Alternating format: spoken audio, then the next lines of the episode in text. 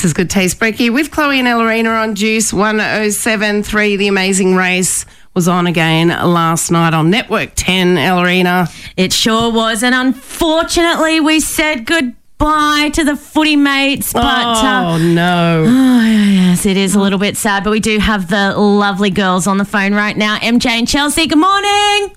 Good Good morning, morning, guys. Oh, devastated I'm to not sure see if you it's a good morning. But No, we were just going to say that. Not not such a great morning. Was it hard watching that back? yeah, it was really hard to watch it back. I was just as heartbroken, I think. You Uh, cried again. I cried you? again. Yeah. Aww. Yeah, Well- but just having to relive it, I guess. But yeah, Yeah, well, you would have those um, emotions when the actual thing is happening, and then you would have to just go back and relive the whole thing again. Exactly. Pretty much. It was quite funny when we got to the end of the bridge and we'd realised we'd seen Chris and Alicia on the pit stop mat. And I remember turning around. It was funny that they showed that, that piece where I turned around to MJ and I was just like, no more swear words, okay, MJ? And, and then we went to the, I was still thinking about our elite standards, like the footballers. Yeah, exactly. Speaking of that, are you guys back at training now? What's happening?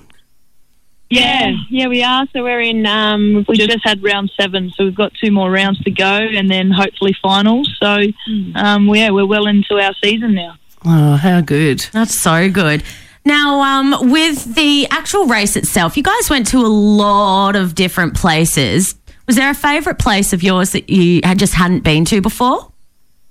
Uh, I don't think we'd really explored like Townsville and Queensland and, you know, things like going on the Chinook like helicopter. Like that was incredible. Like you can't actually, you know, you can't You can't just pay for that. book- You no one can that no. do that, you know. Um, a lot of people, even um, people that are in the army, don't get that opportunity. So to have that was unbelievable. But um, I it was love, it was awesome to go to Coober Pedy where my dad and mum um, moved when they came to migrated to Australia. So it was cool to Aw. see that. I, I haven't been there since I was a baby. So um, yeah, there was like, even Tasmania just to see Tasmania. Like haven't seen much of it. We've been to Hobart for a footy game, but that was about it. So getting to travel and drive around the countryside, which was yeah really cool.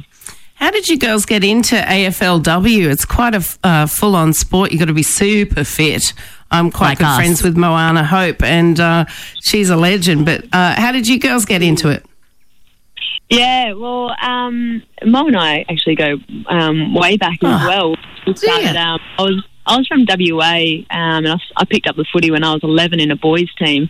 And um, Mo and I met each other when we were quite young, playing open women's state national footy carnivals against one another when we were like 17 year olds type thing. So, you know, it's it's funny when you look back on you know just how far AFL has come for female footballers, and um, you know it's the fastest growing sport in Australia. And for MJ, she was a soccer background, and So yeah, I was 27 when I made the switch um, and came over to footy. Um, Wow. I was I was fortunate enough that my first ever AFL experience or training session was at the Adelaide Crows. No so way. thank God God gave me that opportunity, and I loved it. I fell in love with the girls. I fell in love with the team, and um, and just the game. And I, I grew up watching footy as a kid, but I loved all sport, um, but I never played it. And then yeah, it came across and and absolutely love it. Oh, that's awesome. That is amazing. Well, it would have been tough uh, knowing how competitive you, you have to be to play football, not winning. Amazing race. oh, yeah, yeah. As you can tell, uh, I, we're both definitely very competitive, and um, we obviously, when we started the race, uh, you know, we didn't know we were stowaways, and coming into it, we just wanted to win, and you know, knowing that um, now we unfortunately miss out on racing and competing. That's probably the hardest part. Mm. It's been a hard weekend because we lost our game against uh, Melbourne Demons, and No. we obviously got eliminated last night. And Oh. MJ played seven games of Monopoly Deal and lost all I lost seven all of of them. oh So no, been- that would have topped it try- all. yeah, I've had a losing weekend. I would have chucked the Monopoly And it's her board on the fire. today. Yeah. yeah, yeah, that's it. It's her birthday today, so it's like Oh, happy birthday. Whose Thank birthday? you. Which one? MJ's. My Oh. birthday. Yeah. Happy birthday to MJ. Happy birthday to MJ. Happy birthday. Happy Oh, hopefully your day gets better. Sorry about that. Yeah, it's a bit um, of a bummer. It, it will. It will. It will definitely get better. But um, look, girls, there are five teams that um, that are left in there. Who do you think is going to take it out?